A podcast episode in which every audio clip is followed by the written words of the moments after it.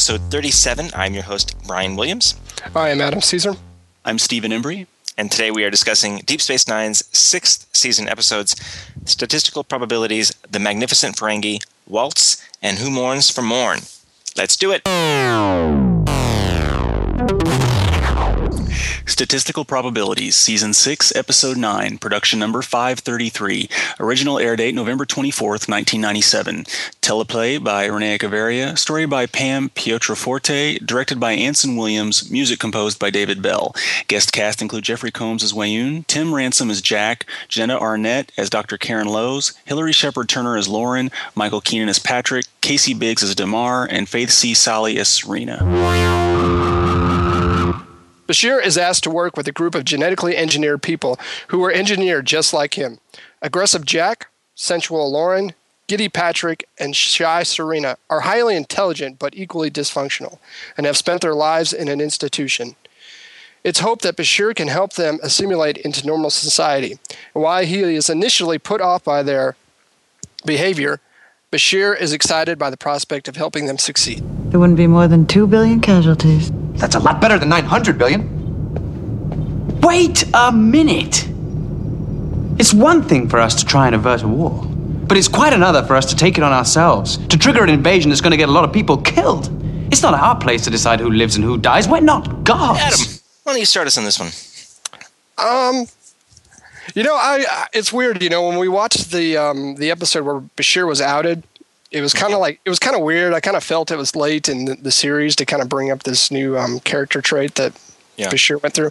But I, I got to say, I kind of like this episode. I kind of like where they went with it. With this, this was an interesting, interesting kind of way to go to have kind of a new, a new storyline because you know we talked about they they ended a couple storylines last season, and um, this is good. We'll see. I believe what we see Serena again, or at least most of them again in a, another yeah. episode. Yeah. Um, um, I liked it. I wasn't like, oh my god, this is one of my favorite episodes, but it's it's kind of a it's a good episode. Um, I like the um, the craziness that um, that that much intelligence that kind of gets that god complex that they um, they mm-hmm. all have, and it kind of rubbed off on Bashir. Um, and you can kind of see where Bashir could have went if um, you know you know he didn't have the parents or make the choices that he did in his life. He could have easily ended up being in this um, institution coming up with statistical provocations you know so. Yeah no um, was the difference uh, between Bashir and these others uh, that he was uh, raised better, like psychologically, um, or that the other people, because I wasn't too sure about this either, or or that the others um, physically, you know, when, when they were being uh, genetically enhanced, you know, it wasn't perfect, and there were there were problems in other. I, I think there were mistakes. I think there were mistakes made with them. But if you think about, it, let's say, you know, if Bashir, if they were caught as a young, if you know, let's say he got caught as a young age, he would probably would have been institutionalized. You would think, or definitely would have Starfleet. Yeah, no, that the one thing I like about this episode kind of in the canon of Trek uh, is that it establishes better this idea that one there were there were other people doing what Bashir's parents did, but two, the average you know the average person didn't benefit from it as much in their life as Bashir, right? You know that he is the exception. Mm-hmm. Yeah, I think it's important yeah. that they establish that. Mm-hmm. Um, and also in the grand scheme that there's people with something, you know, mentally and emotionally wrong with them in general, which you don't see much in the Trek universe. It's kind yeah, of interesting. was that remember the original series episode where they go to like a oh yeah, mm-hmm. mm, like a planet with some people that had uh, mental problems and and and um, and the doctor, uh, you know, Bones talked about how uh, archaic or, or, primitive it was to just put those people away. Mm-hmm. You know, which is mm-hmm. obviously what happens. You know, it's better now. You know, now being like you know 2012 as opposed to the, the 1960s when the original series was being made. Um, but uh, we're certainly nowhere near that that image in uh, Star Trek television series uh, where you know seemingly every uh, mental problem is fixable with some yeah, kind of yeah. magic, you know, technology, a technological cure all. Mm-hmm. Um, which makes it hard to you know have commentary uh, that's relevant to our our society on that particular topic. So again, right. that's the kind of thing I think that this this episode did a nice job with. Yeah. Um, the, all, all these these four different characters, they they're they're really fun together. You know, I, I, was I remember being really glad when they brought them back. I don't remember if it's later this season or if it's I think it's the next season, um, but where they focus on the the girl that doesn't talk much here or at all here. Mm-hmm. Um, but uh, they were they were a very nice um, kind of mix, and it's nice to see Bashir have the relationship, this kind of mentor relationship with some people. And I enjoyed the scene where they had dinner. I guess he was, I don't know whose quarters they were having dinner in. Oh, near the that. beginning when he was with the, yeah. the S9 crew? Yeah. Yeah, you, you don't see that too often where they're kind of like just in a circle just talking about related topics. Mm-hmm. It was an interesting scene. well, Bashir has some interesting commentary in that scene where he talked about, um, well, you know, there, but for the grace of God go I, and we've talked about that aspect of it. But but when he talks about how it isn't fair that they are excluded from society just because their parents broke the law. Um, no, that's a good point. And then um, I think Worf says something. At any rate, you know, the implication is that uh, that's where they should be. They should be excluded. And, and Bashir says, well, you know, shouldn't I then also be excluded? They said, no, you're different. you know, you're the exception. Yeah, he says, well, I should be used to being the exception. But in truth, he's only the exception because they got to know him before they found out about this stuff. If, mm-hmm, if, mm-hmm. if, the right, right, people had found out about his genetically enhanced uh, state, uh, he never would have made it to the position he did in Starfleet. You know, I like you know, I like some of the reasoning. You know, like genetically engineering was socially acceptable. It would make parents want to keep up. It's kind of like keeping up with the Joneses. They brought that in, and it's a good mm-hmm. point.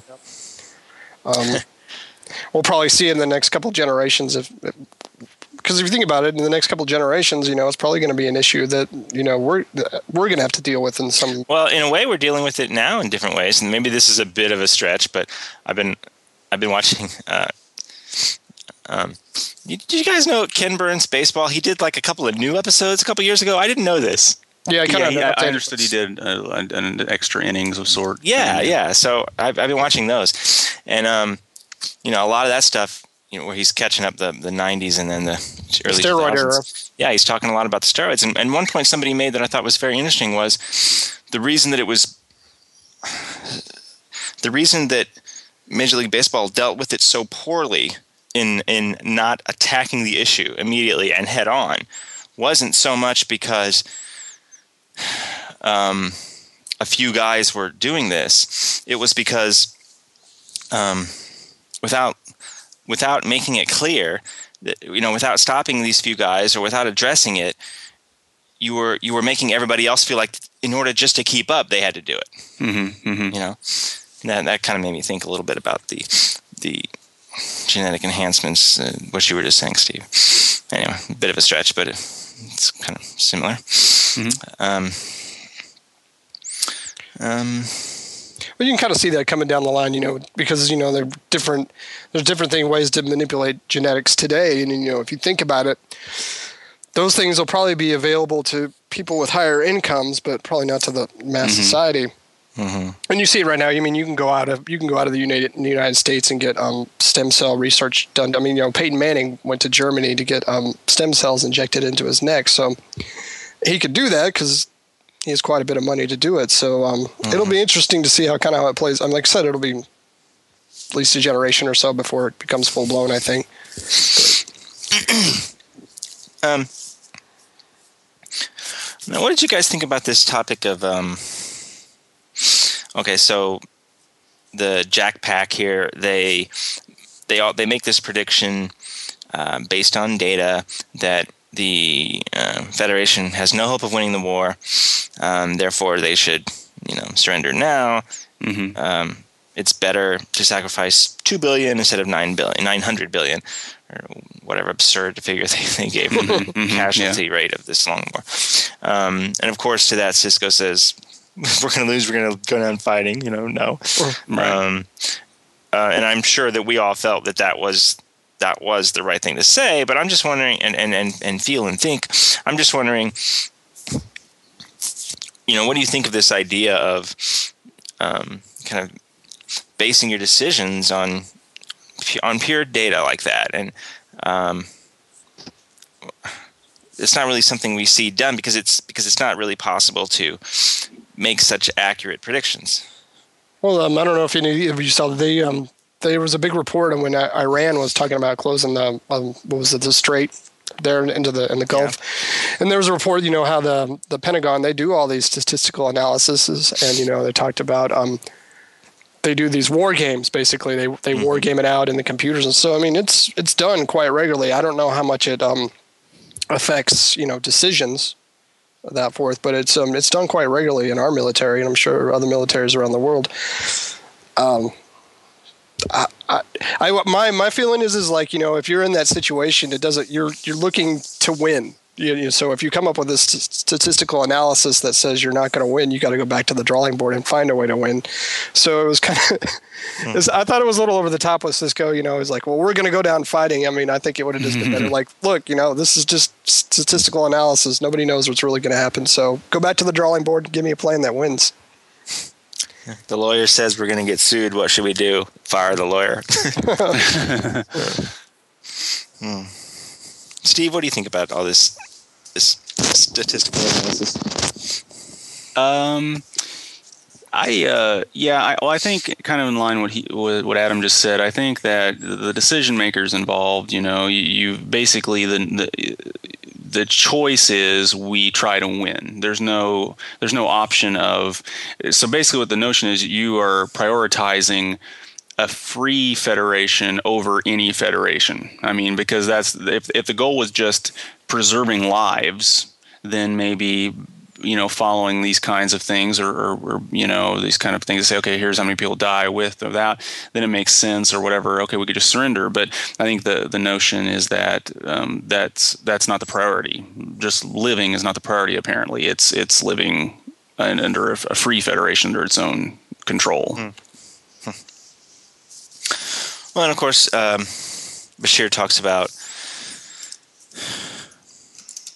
they could be wrong because the individual uh, can have an effect on you know the, mm-hmm, mm-hmm. the masses uh, is which is what exactly happens at the end of this episode. Yeah. Um, what do you guys think this one's about? Well, watching it, I was I thought it was interesting with Bashir. You know, um, on a quick side note, it's funny. Bashir's kind of one of the the few guys who who really, really, really stands up to um, Sisko. I, I, it's mm-hmm. a string, you know, it's a pattern, you know, and it, it's like a borderline, you know, you know, disrespectful how much he stands up to Sisko. So I've always kind of felt he like he was um, Sisko's conscience in a way. Well, but in this, know, I, I want to comment on that. I, I, think that that's something that's important actually for the doctor to always feel just a just enough mm-hmm. separation from the command structure mm-hmm. because it could be necessary. There, mm-hmm. you know, the doctor is literally the only single person on the, on the station who could remove Sisko from his job. Right. Mm-hmm. It's not not easy to do, but he he could do it if he had a you know if he if he thought that that Sisko's you know mental capacity wasn't there or something. Um, and so I think if you're if you're too close maybe you can't be objective in that situation if it was called for. So I think that it has it's always been important in, in Star Trek, and we've got plenty of examples even in the original series uh, where it's been important that the Doctor maintains some level of of separation, and maybe yes, that that that instinctive separation that I'm sure, well, more than instinctive, is probably trained at the academy. You know, you know to, to, keep that in mind. That might end up causing some some um, superiority or something, uh, or or instinctive, um, instinctively being antagonistic or something, and then couple that with with Bashir's um, genetically enhanced, yeah, genetic superiority that he it has to have an effect on his brain, you know. But yeah, well, that's what I was. I would agree, definitely agree with you. But in this situation, I, he he let um, I think Bashir let his uh, you know the mental aspects his mental aspects of what has been done to him get to him. I think he did kind of cross the line in this episode. Uh, every other episode, I think you're exactly right. He's right in line with what he's supposed to be. I always kind of thought of him like I said, a conscience to Sisko in many different ways. But in this in this in this episode, we see where uh, basically Bashir is compromised by being with um, people that are like him. You know. Mm-hmm Now, if Um, if the Jack Pack, if if Jack himself, literally, if Jack had not taken this to the logical, you know, conclusion and said, well, if they're not going to surrender, then let's give the data to the Dominion. Mm-hmm. You know, would Bashir have, you know, seen uh, that he was compromised in that way as well, or I don't know. I don't it had know. to go that far for him to pick up? Yeah, I, th- I think maybe so. Yeah, at least in the ep- in this in the 45 minutes they had for sure.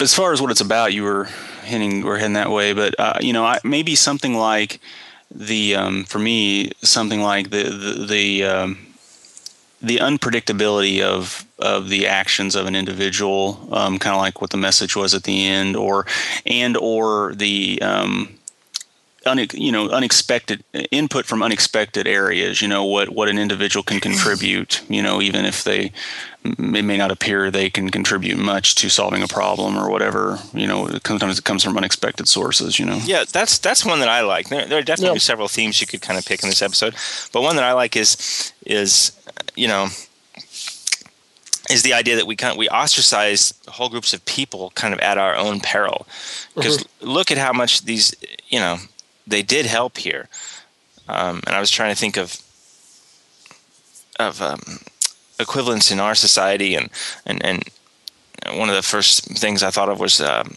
were all the scientists, just the the Jewish scientists that were expelled from Germany, um, you know, leading up to World War II, that would have made would have helped them.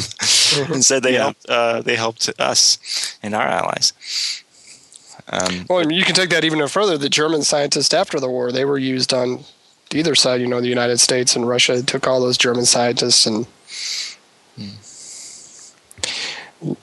Um, yeah, you you know it's, it's un, I guess it's kind of unexpe- unexpected where you're going to find people to help you solve problems. Kind of keep an open mind about it. yeah, everybody everybody has um, the ability to contribute in some way. Mm-hmm, You know, Good theme. good theme, good themes. Yes. Hmm. All right, let's move on. Oh, so I just want to say that I I didn't mention it, but I like this episode. okay, moving on. Six degrees for statistical probabilities. Um, Adam, you want to go first or second? I'll go first. Michael Keenan plays the childlike Patrick, who gets upset that O'Brien doesn't want to wear a party hat. In Next Gen's seventh season, he played Governor Maturin in the episode Sub Rosa. He is explaining his love for Scotland as he and Picard step onto the bridge of the Enterprise. The ship's environmental controls are malfunctioning, and Data stands in the middle of an unusual situation. To what am I referring? Um, snow. No. Steve. Hmm. Um, I vaguely remember this, but um, yeah, it's not not coming to me. There is a fog on the bridge. Hmm. Okay. I guess Scot- Scotland was your um. Yeah, I guess Scott. Yeah, yeah. Should've Data's known it. standing like there's like a, I don't know, two feet of fog, and Data's standing in it. uh, Steve. Yeah. Keenan also played King Hrothgar in the Voyager first season episode Heroes and Demons. Hrothgar was the king in what holonovel? Hmm. And also a real novel. Oh. Classic, I- classic. Yeah, I don't. Um, trying to like Beowulf or something. That is correct. It was Beowulf. right. Good. Cool. Moving on.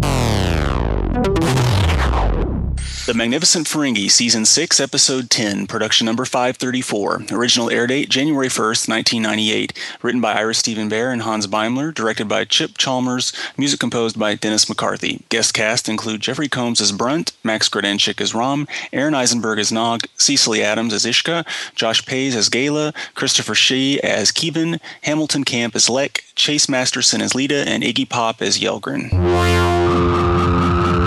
Ishka has been captured by the Dominion, and the Grand Nagus enlists Quark to rescue her, offering a substantial award if he succeeds. Quark persuades Rom to join the mission to save their mother, telling him that they must do the job to prove that Ferengi are worthy. The two then recruit Nog for his Starfleet expertise, while fellow Ferengi Lek, Gaila, and Brunt form the rest of the team. Computer, freeze program. Reset Jem'Hadar. I think we're getting better. No, you're not. This is the eighth run through, and you haven't been able to hit a single Jem'Hadar. And you shot Moogie. I saw we weren't going to rescue her, so I put her out of her misery. uh, this is a fun one, isn't it? Yeah, for sure. Steve, kick us off. Um, yeah, I, I, I thought it was, um, you know, it's it's absurd, obviously, but it's you know it's supposed to be comedy, and uh, there's just a lot of fun things. You see um, um, them kind of out of out of their element, but at the same time, the whole notion of them coming up with the notion, the idea of making a deal, and then but it turns around they have to fight. In addition to, you know, it, there's a whole there's a lot of that kind of stuff going on, and so it's just kind of a fun, just kind of a fun episode. I don't know that it has a, a great deal to say, but um, but it's enjoyable to watch. I like the way it starts off. It's it's Yeah. a tiny tiny little thing, but I love I love the bit with uh, Quark, you know, trying to tell this rogue story. how, how he got what what was it something to some drink or something, um, and uh, you know it was like. You know, there's nothing heroic about earning profit, which does sound like a real painful insult to a friend. but um, but you know that then that's then we find out about uh, Moogie's kidnapping and and it's just a good setup. It's a nice it's a nice thing to remind us that the Ferengi are one way and they're in a situation that kind of requires something else. And then of course they very quickly um, after they assemble their crack team um, realize that they need to be going about this differently and negotiate. I, I love that. I love the scene on the holodeck when they're they're trying to rescue and all- everything goes wrong at the very end of it. I think it's Lek shoots Moogie. yeah. yeah, I laugh every time. Yeah. You shot Moogie. Uh, put her out of her misery. Oh, that's funny. Mm. But you know, once they realize what they really need to do is negotiate, then the story kicks off. Um, w- Either of you guys Iggy Pop fans? Were you Uh, not not particularly. no? Uh, no, yeah, no. I mean, I like Iggy, but not overly Yeah. obsessed. Well, of course, Ira Behr uh, was a nutty Iggy Pop fan, so he'd been trying to get him on the show for a long time, and finally did. But yeah, I'm I'm with you guys. Like, you know, I respect them and all, but I'm not particularly uh, into them. if I produce this show, does that mean Weird Al Yankovic would have played a Vorta? Maybe. Probably. So it's it's just it's full of great Ferengi one-liners. Uh-huh. We could we could spend our whole time just reading them off, but uh, just a couple that I think are worth saying. My favorite is probably he must have escaped while I was sleeping. yeah, that's, that's great. Um, I said, I like that you shot Moogie. Um, when uh, I laugh out loud too when they're all like running to the ship because they think uh, what's his name, Kevin is escaping, and holy, holy crap, Quark is a very fast runner, is he not? yeah. He's like way faster than everybody else. And then of course they turn around and they run right back. yeah. Uh, Yeah, well, sorry. li- living the rent, you know, they got that Kevin in the cuffs, and he's just being drugged by Quark all the way. I I love the moment when they use those uh, elements from former episodes. You know, the Vorta and and then Yeah. you know like Pognor. That was another fun thing. I think we're gonna go there one more time. Yeah, I think so. which next season I'm looking for. I love that episode. Um, I, I love the moment when uh, when they when they shoot Kevin. and they kind Yeah. of all it's like a, a shot from the ground looking up and they're kind of all surrounded looking down at his dead body and you're like oh crap. That's um, I think my favorite moment in the whole episode is right near the end when they're going to do the prisoner exchange, and uh, and Kevin has been a, they, they've put these neural um, stimulators on him so they can control him and make him walk, and he's and he's just starting to walk. and they're walking down this long corridor so that they, they'll they'll pass and exchange. And uh, the Ferengi will uh, reacquire Moogie, and just at the very beginning of that scene, you're just like, uh, "What's going to happen? You know? Like, yeah, something is going to happen." Well, Quirks. well, it's pretty amusing there. Then you know, that he's like, like turn him off, and he's like, I can't. He just keeps bapping and hit, hitting the wall. I think they just leave him there, smacking the wall. Yeah, Yeah, yeah. But I, I, I did like that character, that Kevin. I mean, in this, I mean, he was ruthless in the last episode we saw him. Yeah. In, but I, but I like some of his lines. I love when they first bring him on the ship, and basically he's like, "Yeah, we're all gonna die. I'm gonna go take a nap." it seems like even though he knows he's gonna die, he seems to be totally relaxed about it. He's like, "Yeah, I need a Well, I nap." like he's got a great voice, and of course his eyes Mm-hmm, are so great. Iggy Pop's voice is really cool. Uh, Um, well, I guess we're not. We're doing a play-by-play. That's okay for this episode, I suppose. But Yeah, it's just a fun episode. Like um, you know, Stephen was saying, it's not really, you know, I, I mean, I think we're gonna have a hard time kind of figuring out what this is about. It's just kind of a fun, entertaining episode with humorous well, no, I, th- I think that we got something for what it's about. But is there anything else I want to talk about before we get to that? Uh, the title of the episode, "The Magnificent Ferengi." Um, uh, you know, DS9 made a lot of references. They did a lot of stories that were references to existing movies and things. In this case, they used the title, but it really has no relation to the Magnificent Seven, which is good because I don't like that movie. you like this episode more? Yeah. and for our listeners, I don't like that movie because I my favorite movie of all time is Seven Samurai, and I don't think that Magnificent Seven did a good job of remaking it. But anyway, um, so it actually has nothing to do with uh, Magnificent Seven, even though the title is there. Just sounded cool, I think, when they brought Yeah, it up. and it does sound cool. It's a cool, it's a cool title. Um, what it's about, which is okay, we get to that so quickly because I, I guess we don't have a lot to say in here. Um, you know, well, I also say I, I like I like the sequences of them kind of assembling their team, and and when um, Brunt shows up and he kind of walks by everybody in, in Quark's bar and names, you know, um, each person what they're like and, and whatever. And um, well, I'll just leave. I'll just be going and getting on my ship and leave. Um, I just I just like this setup of all these different of all the different Ferengi. I mean, this is almost in this one episode we've got almost every named Ferengi from Deep Space Nine. so it feels like For sure. You know, um, Zek isn't here. Wallace But he's mentioned. not- yeah, he is. Wallace Shawn was not available. It was originally going to be Zek and not Moogie that got kidnapped. Um, but it's funny too that looking back on our our podcast, it seems like we have mentioned this episode a lot. There, so we remember it really well, I think, because Yeah. anytime we were doing another Ferengi episode, and there are plenty of Ferengi episodes, um, but we all often said, "Oh, what about that one episode?" Even if we didn't remember what it was called, we were talking about this one, you know. Um, so it's it's it's cool that that it had such an impact that uh, we've remembered it so well all these years. Mm-hmm, mm-hmm. You know, and I think that's just because it was kind of this culmination of well. That's that's too much of a stretch. but on. I was going to make a reference to you know the Avengers film came out this weekend, right? Very big hit, but it, but there have been all these other like you know movies that had just this one character, this one character. You know, th- this episode had brought all these characters together that had been that had had each one had had their own kind of episode or two before, you know, and I think that that's what made it that they were all brought together so successfully that that's what made it so memorable for us. What were you going to say, Caesar?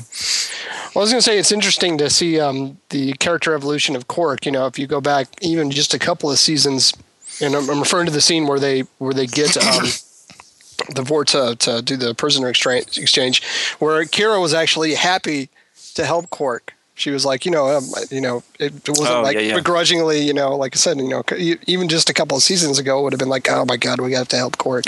So um, it's an interesting character evolution for from where we started with him and where he is now. Where you know he he had this problem, you know, in this episode where he didn't feel worthy, you know, but in reality, everybody around him feels like he's impor- important. So it's more of his, Well, it's interesting you, you bring that up because I think that kind of starts to get to what it's about too. So why did Kira help him? Because of the you know the opening six episode arc during which we went Quark specifically. And you're talking about Quark's character development. So in just in that six episode arc, we saw Quark go from uh, this occupation isn't so bad. It's not as bad as it was when you know the Cardassians were here years ago without the Dominion. He went from that to by the end of it, you know, saying we need the Federation back. Um, and I see, I understand now kind of the, the difference um, between this and real freedom, and him going to the point of becoming a hero and going and s- rescuing Kira from the brig. Um, and this episode, and, and because he did that, is why you know Kira helped get the Federation to offer up Kevin for this episode, so that uh, Quark could use Kevin to exchange for Moogie. Um, so what this episode is about for me is kind of this is this question of you know how do you define a hero and um, you know okay there's nothing heroic about earning you know, earning profit but I don't think it was I don't think it, it's it it's not like Quark needed to be a hero you know after this episode he's Quark again mm-hmm. but he needed to mm-hmm. know that he could be, you know, a Yeah. hero. yeah, mm-hmm. What do you guys got for what it's about? I agree with you. Yeah, I think that's that sounds good. Easy peasy. So you, you think it's a stretch to, to talk about that? Is that cheating? Uh, No, no, no. that's- yeah, I think I think it's you know you focusing on Quark, you know, and his kind of his development and what he need needs to see in himself. Yeah, that makes sense. Okay. Anything else? I didn't know it was that easy to get in Sisko's office. I thought that was amusing. Wow, yeah, Oh yeah. Sorry, the one that last Taking wrong music. turn. Reminds me reminded me of a Bugs Bunny joke. wrong turn. yeah, yeah. I was following you. Um, it, that that was nice actually because it, it opens the episode and, and it just tells us okay this is going to be a silly fun Ferengi episode. Yeah. But there's a lot of like laugh out loud stuff in this episode. hmm Yeah. Hmm. All right. So we all like this one, right? Yes, yes. And the standards of our show. If we had a hard time saying what it's about, it shouldn't hold up. But we all agree it does hold up. Yep. So it must really be about something. Well, no, I think you nailed it on the head. I mean, I wasn't really. I didn't put a. To be honest, I didn't put a whole lot of effort into trying to figure out what this one was about because it was so much fun. It's just it's entertaining. Maybe that's just me coming off my Avengers high. But, um, yeah. Well, I think We sometimes we, that's okay. I think I think we've encountered that before. You know, sometimes we we have episodes like that where it's hard to nail down the moral of the story or whatever. But usually those episodes aren't just. It's not just because they're fun and entertaining is why they're also good. There's there's like there's character development and character interaction that's you know satisfying and so forth. Uh-huh. Yeah, yeah. Okay, moving on. Six degrees for the magnificent Ferengi. Steve, you have one, and Adam, you have none. Yes? Yes. yes. All right, uh, Steve, you can go first this time. Okay. Christopher Shea returns as Kevin, the Vorta that Quark intends to trade for his Moogie. In Enterprise's second season, he played Telev, a member of an alien species negotiating with the Vulcans for the planet Pan Mokar, when Archer and crew are enlisted to help. What species is Telev? Hmm. What species is negoti- or What species are negotiating with the Vulcans about this planet? Okay. Okay. Uh, um. Gosh. Uh, was he Andorian? You are correct. He was Andorian. All right. 2 0. Come on, Adam. Hamilton Camp returns as Lek, the Ferengi, with serious knife throwing skills. We last saw Lek when he was getting advice from the Grand Negus in the season 5 episode where Quark finds out his mother is having an affair with Grand Negus Zek. Name the episode. I should know this since I do the episode synopsis. Um, mm, that's the one where Quark has to go back to Ferengi.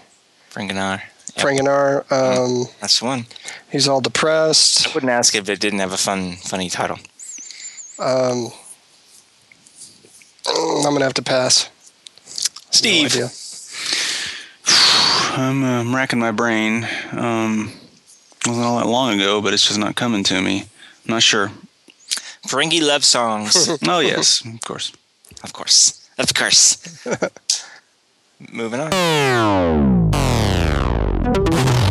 Waltz, Season 6, Episode 11, Production Number 535. Original air date January 8th, 1998. Written by Ronald D. Moore, directed by Rene Auberjonois, music composed by Paul Baillargeon. Guest cast include Jeffrey Combs as Weyoun, Marc Alaimo as Dukat, and Casey Biggs as Damar. En route to Gul war crimes investigation, Sisko meets with the former Cardassian leader, now a mentally ill prisoner.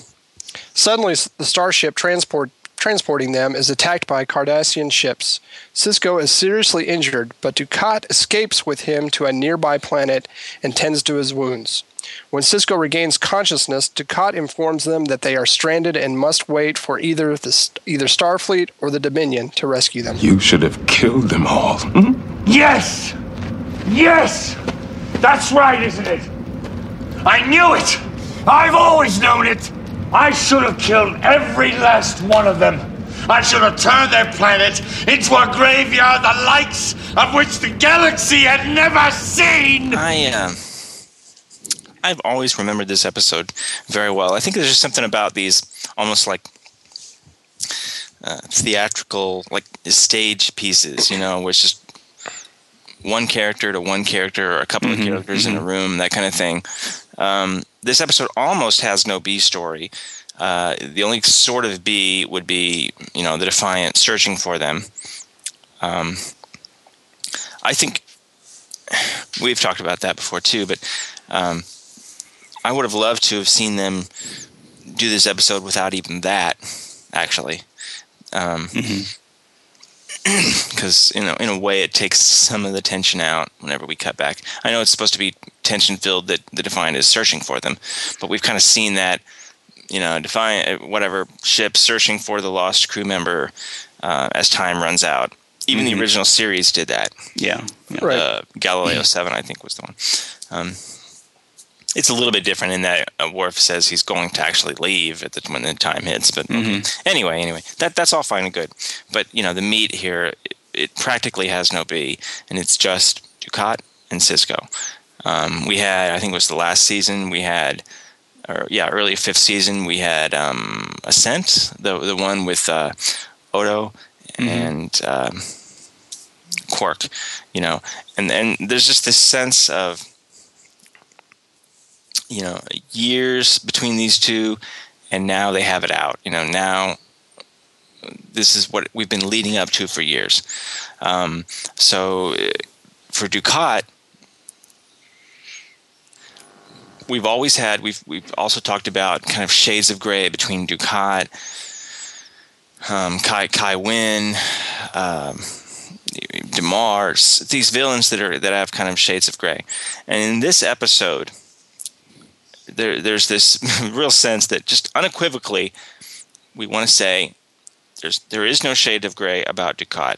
Dukat, I mean, Sisko even uses the term shades of gray at the end when he's talking when he's saying when he when he's saying what Dukat isn't. You know, so Right. Dukat is not a shade of gray. Dukat is evil. He is evil, um, and and it's and it all comes to that beautiful scene uh, well, I should say, beautifully rendered scene, um, where you know Sisko gets Dukat to just come out and say, "I hate the Bajorans. I should have killed every last one of them." You know, and there's it. It's not. It doesn't feel like you know. If it had felt like it just came out of that scene, if it if it had felt like you know Sisko worked him up to saying that or something, you know, if if it felt like it just stood inside this episode, then that wouldn't have worked so well. But mm-hmm. what it does, what it really feels like, what makes it so good to me, that scene in particular, is that it feels like that's that. There he is. You know, there's the Dukat that has been here for six years on this show, mm-hmm. always telling us other things, lying not so much to others but himself, not wanting to admit this is really what he thought, and really how he felt. You mm-hmm. know, always thinking that he was not evil um, and better than this, or uh, you know that this wasn't who he really was. But now, when everything gets peeled away, you know, starting with the death of his daughter and his own mental lapse, and and ending and climaxing with this moment uh, where he admits to Sisko that he should have left the planet uh, Bajor, a, a giant graveyard. Um, we know once and for all he is evil. I get. I'm a little confused. Um, What did Sisko? I should have went back and watched it. This right. You know when Sisko bops him on the head um, right after that scene. Does he said, "Is that why you're evil? Is that or is that why you're not an evil man?" I couldn't. Uh, he says that's why you're not evil. I think, and he's kind of he's you know he's being facetious because Okay. you know because Dukat has said you know I'm not evil. You know, and then he starts talking and he gets to Yeah. He says I should have killed them all. And he goes, yeah, that's why you're not evil because you said Okay. Well, you know, but one confusing thing to me was when Dukat leaves, um, he leaves Sisko on the planet. Dukat con- apparently contacts the Defiant and tells them where they can find Sisko. I think that's because Dukat wants to. He wants. It's kind of like you, you want your victim to, to suffer. He wants to be on top when when when when he defeats Sisko. and If that kind of makes sense. Well, It's now he- ego. it's like he, he's he's equating defeating Sisko to destroying Bajor. Destroying Bajor does two things. One, it's you know destroying these people that he does hate, and he mm-hmm. wants to kill them all. And two, it's defeating Sisko because Sisko is their emissary, and he should be protecting them. Yeah. You know, but. Well, uh, you know, when when um, when they wake up in the cave near the beginning of the episode, and uh, Sisko says, "You could have left me behind. Why didn't you?" And Dukat just says, "I didn't want to." you know, Well, there, there, there's that need for Dukat to to be to to be accepted, and I think that dies in this episode. We still see the kind of the old Dukat, where he wants people to understand him and to like him and to mm-hmm. accept him as part of the group. You know, and he, he you see that throughout this episode where he's trying to be nice to Sisko. He brings him a a, a cushion to lean against. You know, he makes his food. So he's he's try he wants Sisko to accept him, and then you know by the end of this episode, he that's all gone. That's all broken its way, and now and, and like you said, his total goal is just to to you know lay ruin to Bajor and to Sisko, and I think the reason why he left him there is because he wants Sisko to be alive to see it. Well, I think I think there's also, um, you know, I think part of the reason uh, Dukat hates Bajoran, he he sees them as less, you know, a lesser life form or something, you know, and so he he he there's they're bugs to him. He wants to squish them or whatever, and and the same and, and kind of on the other side of it, he kind of there's a little bit of a kinship to, with Sisko. I think I think he feels like obviously they're not buddies. He knows Sisko doesn't like him, but they're they're people in power or that have been in power, and so it's kind of like uh, this person's like me and they're on my level, you know, and I'm gonna, you know, it's not like he watching out for him, but he just wants uh, he needs a compatriot of some sort, you know. well, yeah, he does say in this episode, um, we meaning meaning the Cardassians were the superior race, and it was only the Bajorans' stubborn pride that they couldn't accept that. Um, But I, I think that he, when he says that, what he really means is. I was was was superior, and and he's like, you know, you're talking about his need for love. Here, he's talking about uh, how when he uh, took over the occupation years earlier, um, that he was instituting all these reforms to make life better for the Bajorans. Yet they were still uh, killing Cardassians. Yet they were still performing terrorist acts. You know, and they they didn't love him, even though he was doing all these great things for them, and he didn't understand that. And it must just be because they were stupid and and too prideful to accept that he could improve them. you know. The man definitely has a large ego. Well, another thing about this episode, and, and I do I do like this episode. Um, another thing about this episode is that up until and you could make the argument that this really kind of happened a few episodes back, whenever his daughter Ziyal was killed, and and um, he was separated from the Cardassia, but really on for the when you're watching Deep Space Nine, for the most part, up until now, Dukat kind of he he was Cardassia. He represented Cardassians, you know, mm-hmm. and I don't mean like I am a representative of the my of the planet. No, I mean to us Yeah. Star Trek mm-hmm. fans, people watching Deep Space Nine, when we saw Dukat, he was Cardassia. You know, certainly the first few seasons, he represented Cardassians and the whole species. And even the in you know the last season, whenever he was kind of rogue for a little bit, um, on that the Klingon bird of prey, but even then, there was still that that kind of sense of he was Cardassia. But anyway, now from this episode forward, that is not true anymore. Who would you He say is- would be? who's representing Cardassia? Well, now it's probably Damar, but it's it's going to it's it's going to get there. It's going to get to Damar.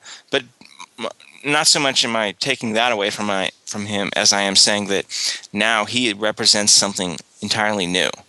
You know, the the Dukat that is going to be on the show until the end of the show now, from from now until the end of season seven, is a very different Dukat. It's a Dukat that's driven by something Revenge. way more personal.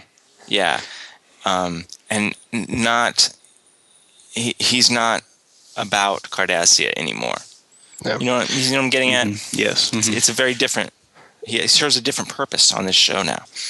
Yeah, we said I, we didn't talk about it in the episode, but there, were, you know, they hinted at the change in Damar in the, in the first episode we talked about. Yeah, statistical probabilities. When he gave that speech and the um, Jack Pack was talking about, um, he doesn't want to be doing this or that, you know, somebody's making him do this. Yeah. he's he's sad for killing whoever he killed, you know, that kind of thing. Um,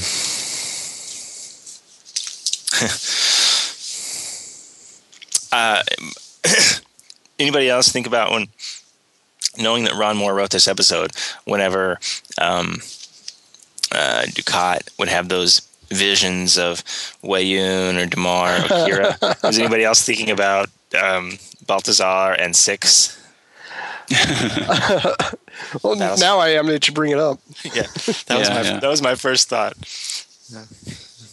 Yeah, it was funny. Um, Kira was more like her um, Mirror Universe character in this episode. Yeah. Well, it was funny that you know, of course, these are these are Dukat's you know imaginations, um, his hallucinations of these people. So they are like extreme versions of what he thinks of them to be. So so you know, uh, Weyoun is is kind of laughing at him for being a wreck at the institution. Um, or but Damar is obviously great, great respect for him. Um, and then Kira, we, you know, we know how she feels about him and them. What would you have done in Sisko's place? You know, if you, you were in that situation, somebody just like because you you realize that he gets he's talking to who's hallucinations or something. and you know, Avery Brooks did a great job because he didn't have to say anything to for you to realize that uh, he's Yeah. got it. Yeah. he understands what's going on here. You just saw it in his eyes. so um, I thought it was a great job on his part. But it's just like, I mean, how, what Well, what do you do in a situation like that where somebody's you like get the going sense that he's at first he's like he's he slips into self preservation. Like, Yeah. okay, Dukat's not just evil; he's crazy. Mm-hmm. He's crazy now, and I'm in a vulnerable vulnerable position, so I need to say and do what I need to say and do to stay alive. Yeah. So then he, you know, so t- it feels to me like he starts off gently and just says, "You're right. Everything you did was to help the Bajoran people." But then once Dukat gets going, then he just can't take it anymore, and he's got to come back at him, you know, with um, really antagonizing him. Um, and and it's it's you know Sisko is fascinated by this idea that that Dukat that it really matters to Dukat what Dukat thinks of him. You know, Sisko doesn't kind of get that for a while. Well, I think he just doesn't care. I mean, I you know I think I think he knows that, but he just doesn't he doesn't care what Dukat thinks or feels or that kind of thing. It's kind of an it's an interesting contrast from the beginning of the episode where you see Sisko very sympathetic and you know um, you know about um Ziyal and what happened and that kind of thing, and is like, oh, can if I can get you anything, and he's very almost very compassionate to Yeah. And then by the end of the episode, he's just like, you know what, f you, you know, pretty much. Mm-hmm. Actually, my mm-hmm. first thought in that scene was at the beginning of the episode, whenever uh, Sisko comes to see Dukat in the the brig there, my thought was, man, you know, Federation prisons and brigs, they sure are sparse. Like, what do the prisoners do Yeah, when they're not yeah. being visited? They, they- anything. They just, uh, They meditate like what he was doing. all right, right, they meditate. Mm-hmm. I, I But I- love Go ahead. This last thing I wanted to say was uh, I we talked about this this exchange earlier, but uh, Dukat has a line when he's trying to say about what a, what a wonderful um, prefect is that the position when he was Yeah. running beige, uh, the occupation. What a what, how compassionate and awesome he was when he says at the, at the end of my first month, the death rate was reduced by 20%. you know, I am so amazing because I was killing 20% less people than the guy. you know? Well, tells how delusional he is. yeah, really. Well, it's great how you know he, you know, the character Dukat has a great sense of charm. You know, you can't. Up to this point, I couldn't completely hate him because he he's he's nasty and vile, but at the same in the, on the same note, and you see this in the episode, he's like charming and nice. You know, he's easy to talk to. It's a it's a strange mix. Um, I don't think you know you won't see that. You don't get to see that Dukat ever again from here on out. Uh, he's pretty much vile going on forward, moving forward. Well, maybe, maybe the version that it looks like a Bajor- Bajoran. Hmm. Maybe he's a little bit charming. Well, the- those are fun episodes with Kai Winn telling him what to do and yelling at him and stuff. So we'll get there though. Yeah. Um, so yeah, this is the kind of episode that I, obviously, like I said, that I like. You know, these just character pieces. Um, Star Trek. When Star Trek is good, it does these so well, and they're so satisfying, and they're so important narratively, because you've got a, you got 45 minutes to do nothing but develop character. Mm-hmm. and and I love that it this episode has have a practical effect on Sisko and and Dukat's relationship. It has a practical effect on what and who Dukat is for the rest of the series. You know, we're never going to see him in the kind of positions um, and situations that we've seen him for the six years prior. Yeah. Hey, I I remember you saying um, in that last um, what was that the episode where where they retook the station. You said you know you know you could have seen that um, we that could have been the end of Dukat's character. So um, I was wondering, since you uh, made me think about it, I'm like, is there is there another way you think they could have gone? Well, in, in a worked too? way, in a way, that was the end. That's what I'm kind of getting at. too. Oh, okay. In a way, that that was the end of the Dukat that we've seen for six years, and this Dukat, from here on out, it's a it's a totally different Dukat. You know, we're going to see him leading. Well, it feels like Satanists or something. You know that, that The cult. the Pah-wraith cult, whatever that was called. Uh, I think that's next season. We're going to see that. We're going to see the the pure evil of what he does in the the ten episode finale arc. You know, it's it's a it's a totally different um, Dukat. Yeah. So this is kind of his rebirth this episode into something new. Um, I, I think we've touched on a lot of it, but did you guys have anything else for what it's about? I think kind of Sisko kind of summed it up there in the end about shades of gray and that kind of thing. And I think kind of what this episode is about is Dukat is pure evil moving forward. Yeah, it's like- Sometimes there is pure evil. Yeah.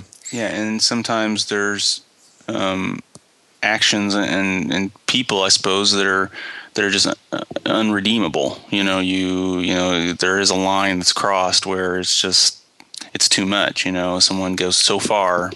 You know, and they're they're done. They've he like Dukat's clearly evil. He's psychotic. He's done awful things, and he has awful ideas and you just kind of have to accept sometimes that there's no turning around for you know people and so on. Well said. Moving on. Six degrees for Waltz. Um, this one was tough. Obviously, I had like two people, and they've been in Star Trek a lot. So, Yeah. uh, Marc Alaimo, Alaimo returns as Dukat, now evil incarnate. Um, Adam. In Yes. Benny's vision, in Benny's vision of 50s New York in the upcoming episode Far Beyond the Stars, Alaimo played Bert Ryan. What was Ryan's profession? Um, he was a um, detective, right? Yes, police officer. That is correct. Uh, is that two to one now? Mhm. So- all right, Steve. At the end of Waltz, Dukat tells Sisko they won't be seeing each other for a while. In what episode do they next meet?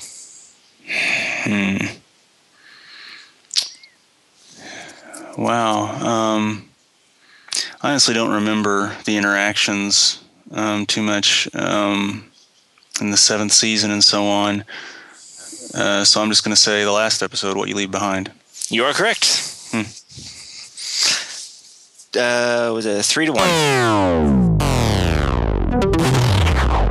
Mourns for Morn, Season 6, Episode 12, Production Number 536, Original Air Date February 4th, 1998. Written by Mark Gehred-O'Connell, directed by Victor Lobl, music composed by David Bell. Guest cast include Gregory Itzin as Hain, Brad Greenquist as Krit, Bridget Ann White as Larell, and Cyril O'Reilly as Nahsk. The crew is shocked to learn that Morn has been killed in an ion storm. True to form, Quark sees an opportunity for profit and throws a memorial party at his bar. Sisko interrupts with surprising news. Morn has left Quark his entire estate. Although Morn's financial records indicate that he was broke, Quark searches Morn's quarters for hidden assets. Instead, he finds Morn's ex-wife, Larell, who tells Quark about Morn's hidden retirement fund of a thousand bars of latinum. I guess that means he wasn't a prince after all. No. And you're not a security agent.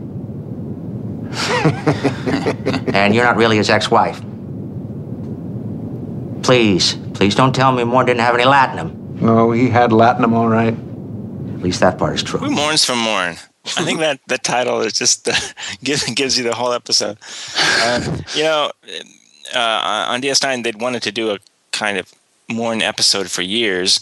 They've been pitched a lot of them, but it's it was hard whenever you know Morn doesn't speak. You know, he doesn't really speak. He speaks in the fiction On of the camera, show, but we, the joke is that Yeah. we never hear it. Right. Um, but finally, somebody, uh, the writers here, came up with this way um, for it to kind of be a, a Morn episode. And um, incidentally, when and I love that line whenever uh, you know Quark throws this. Um, what do you call that? It's not awake. There's no body. Whatever. The the Kind of party type thing. the kind of party type thing. Um, and, he's, and he says, the greatest tribute we can pay him is to make sure his chair is never empty. it's like the most perfect thing for- from Quark, you know? Yeah, yeah. Oh, and incidentally, the guy that he grabs and puts in the chair, that's um, Mark Shepard, the guy that plays Morn. But I, I love that. I love that line. And that's like perfect, perfect, perfect Quark. hmm Adam, what do you think of this one? Um, I, I like it. I liked it. I'm a bit, you know, I've always been a big fan of the Ferengi. I mean, this is kind of to me, it's kind of a, it's kind of a pseudo Ferengi episode. It's obviously a Quark episode. Sorry. Um, it's kind of got a little bit of, it's got some humor. It's got, it definitely has the cat and mouse aspect style to it. You know, where Quark searching and it's, you know, it's, it's. I enjoyed it. I, I remembered, I remember liking it when it first came out, and it still holds up for me. um, what, what makes this episode kind of worth watching to me is the payoff of you know we spend this whole episode kind of setting up all these different characters that apparently um, Morn owed something to, uh, and and we set up all these different characters, and, and then we've got the scene where they kind of all come together in Quark's quarters. You know, like um, the girl is hiding in the corner. Which, by the way, she's not very well hidden. How the green guys, do this, I don't know. But that, uh, and then the green guys go and hide in the back, and then Itzin's character, the security guy, there's not really a security guy, comes in there. Um, you keep craning your neck, you know, and then of course they all come in, and I like that scene. That scene is a lot of fun. It's a funny scene, and it works. Um, it's very good. Um, and then of course Quark there's people like pointing guns at him, but he doesn't. He's like, just please tell me he really did have latinum. um, yeah. You know, it's such a. This is kind of off topic, but um, it's such like a petty thing. Like even even say the pseudo party where he's getting all these people to, you know, buy food that Morn can take to the afterlife or whatever, mm-hmm. buy him a drink, whatever. All this stuff, all this profit. This seems like just such like petty, tiny little amounts of profit. you know, doesn't it? Like over the all these years, that's that's what it is to be a Ferengi. You know, especially for Quark is it's just this instinctive battle for every single little penny. And then at the end of six years, you got to look back, and it just doesn't seem like it could be that much money. Well, he gets a nice chunk of change here at the end of this episode. Gets him back on. Yeah. Well, you, you well, you, you kind of find that Nor- Quark's um, the impidity of um, nickel and diming. You know, you know, it, it doesn't matter what kind of profit it is. He's he's up for it. Yeah, it's kind of his nature. It's kind of the Ferengi nature. So, you know, that I think even if it is just little bits, it's I think it's just the way they're brought up or whatever. You know, they will will find a way to get something, some amount of money out of any situation. So they just that's what he does. You know, even if it's small. Well, yeah. Go ahead. Well, you think about the the magnificent Ferengi. I mean, you know, it took um, it took a, a reward to kind of get them really motivated for um, to, to go rescue their mother. And what was it later on in that in that, that episode? We I know we talked about it a lot earlier, but it was like um, he had to offer you know two strips of latinum so the so they so they would get back to the. Oh, run there faster or something. Yeah, yeah. He's like. And, so he's complaining. He's like, "Well, you have to pay the pay your your troops to do that if you're Ferengi.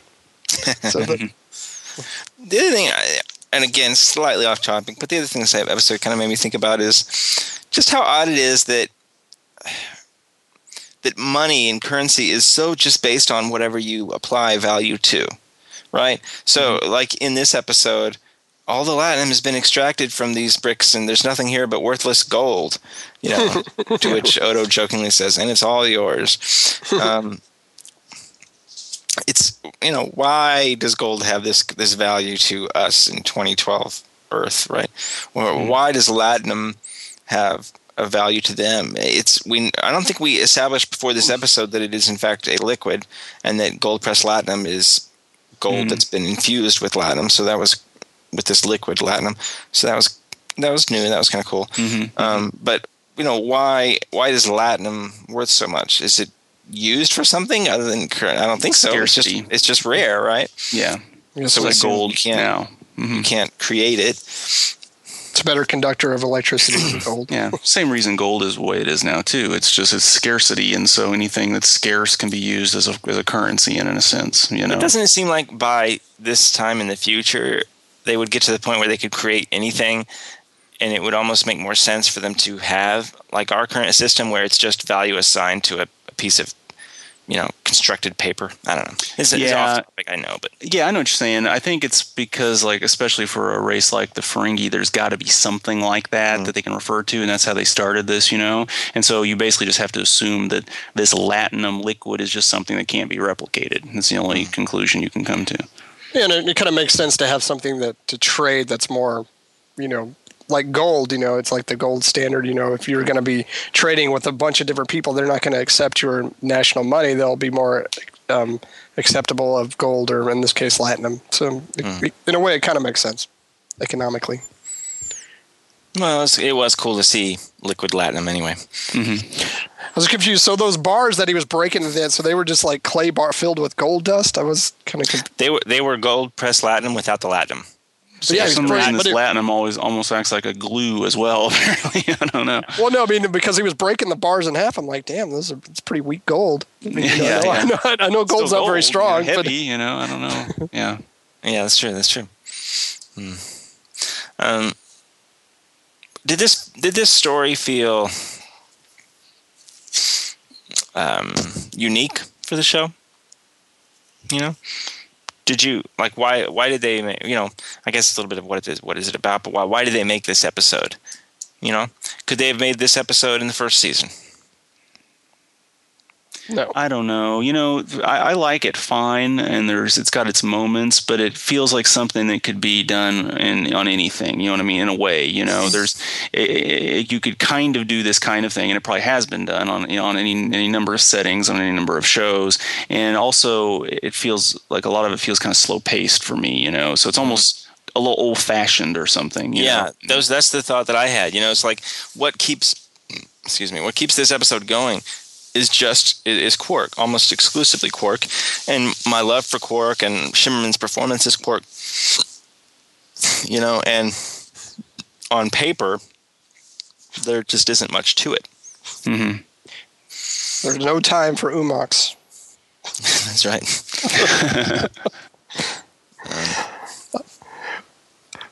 I'm I'm still curious about the mud bath that he slept in. How do you exactly sleep in a mud bath? Like, apparently, Lys- what, what is he? Lissepian? No, he's not Lissepian. L- Lurian. Yeah. You sleep in mud. Apparently. Uh, I like that the Lissepian Mother's Day heist was a Mother's Day heist, and they apparently have Mother's Day on. Who thought of that one? Um, don't have a lot to say on this one, huh? No. I love that shot from inside the the delivery box that had the gold in it. Um, you know, and Quark's like, "I'll count it," and then he starts stepping back, and you see everyone raise their weapons, and it's like just somebody else count it. Uh, that's fun. Um, and then the, you know the denouement is fun. Uh, uh, Morn comes in there and Quark's, "Don't say it, not a word," something to that effect. um, but yeah, not a lot to say here. Do you think if this uh, would have been helped with a B story? It's really not. The only kind of B story is who who sits in Morn's chair. I just think it's that, and I enjoy watching this episode, you know, and I like that they did finally have an excuse to use Morn. Yeah, to kind of establish a bit of a backstory for Morn and stuff. You know, I, I do like that, um, but I, I just feel like you know, in this, put it this way: when we watch an episode and I and I say they could not have done this episode in the first season, it's a compliment. When I say that, it's because to do this episode, there had, there had to have been a certain amount of character development to get to this point for for there to be any drama in certain scenes. They needed these uh, years of experience um, and development. So, in the same way that when I say it couldn't have been done early, it's a compliment. When I say it could have been done early, I don't mean it as a compliment. You know, it's kind of the opposite of a compliment, and I kind of would say that about this episode. I do enjoy watching it, and I really like uh, Gregory Itzin. Um, he's done a lot of Trek, but and I, I really like him as a as a guest actor. Um, but I think that because this episode could have been done earlier, it's not what I come to expect out of a sixth sixth season episode, mm-hmm. which is saying a lot about how great this season is. Whenever a solid episode like this is slightly disappointing, mm-hmm. you know, yeah, but it's still good, and I still enjoy. You know, I, I enjoy watching it. Uh, I don't dislike this episode. I'm not unfond of it. so, uh, anything for what it's about? Hmm. I'd be just stretching to make up something if I said. You know, yeah, and that's that's the kind of reason that you know when we say that we say it doesn't hold up quite as well. Eh. You know, like Magnificent Ferengi, we said you know it's kind of hard to say what it's about. We talked about the heroes bit, and and it's there is that, and that's there. It's very clear that that's there. You know, but for the most part, it's a fun romp. You know, but here is the is the romp fun enough? Maybe not quite. I'm kind of talking myself out of liking this one. So, so, so let's so let's move on before it gets worse. Six degrees for who mourns for Morn? What is our score? Three to one. Yep, yep. Mm-hmm. All right, Adam. Gregory Itzin plays Hain, the royal security officer that is neither royal nor in security. In the fourth season Enterprise episode, In a Mirror Darkly Part 2, he played Admiral Black, newly minted captain of the ISS Avenger. Um, when the ship is attacked, Archer comes to his rescue using, rescue using his technologically advanced starship from the future. Name the ship. Um, Enterprise? No. Steve? I believe it was Defiant. It was the USS Defiant. You are correct. Ah, four to one. All right, Steve. Yep. Brad Greenquist plays Krit, one of Morn's old business partners, who must be a big fan of Jack Nicholson. Why did I like that? He sounds like Jack Nicholson the way he talks. Yeah, yeah. Um, in Enterprise's second season, he played oh boy they Khata'n Shar in the episode Dawn. Shar is the captain of an Arkonian ship that is missing a member of his crew. When Archer's crew member is also missing, the two captains work together to find them. Which Enterprise crew member is trapped on a desolate planet with an Arkonian? Oh boy. Gosh. Um I'm just going to guess one because I don't really remember. Was it um Reed? No. Adam, here's your chance to not lose by so much. well, we know it wasn't Mayweather because he was only one only Right, main right, that's character. good- I'm going to say Tucker. you are correct. It was Tucker. All right. All right. So what is that? Uh, four two. Two, four, two. Mm-hmm. That's not so bad. That's not nearly as bad as five one. Exactly. Okay. Um, folks, thank you so much for listening to our podcast. We appreciate it. Um, I had a couple of responses about uh, when I asked for advice on uh, moving the podcast to another a new server at the end of next month. Thank you guys that wrote in about that, and also um, one of those people, Renee, you asked uh, what our plans are after DS9, and um, a couple of other other listeners have also asked, like Benji. We have discussed that. We do have some pretty solid plans, and we're going to be announcing that um, certainly before we finish season six of DS9. All right, uh, and we're excited to talk, talk about it, but it's very good. Um, to our listeners, if you would leave us a review on iTunes, that would be the greatest thing. Um, since I don't know uh, those creamers at 7-Eleven, I really like those. Oh, very nice. Yeah. um, yeah. So go see, um, go see Avengers, and then It be so excited and pull out your pull out your uh, your phone and jump over to iTunes and just leave us a review. Imagine we're the Avengers and then right. leave a review accordingly. Um, so you could do that, and that would be awesome. You can follow us on Twitter at Trek Companion. You can send us an, e- uh, an email that's uh, trekcompanion at gmail.com. Uh, Facebook is our Facebook page is face, facebook.com slash Trek Companion. And we love you guys, and we are going to talk to you in two weeks when we get to discuss finally, finally, far beyond the stars. Can't wait. Uh, there's also a, I think, I think next time we're going to be discussing uh, that. Uh, now I can't remember the name of it, but the name, but the uh, the Worf Jadzia episode where they go on that mission. I love that episode. Can't wait. Um, so very excited about that. We're hoping to have a guest uh, to discuss uh, Far Beyond the Stars with, and um, thank you so much for listening. We will be talking to you in two weeks. Take care, guys. See you. Bye.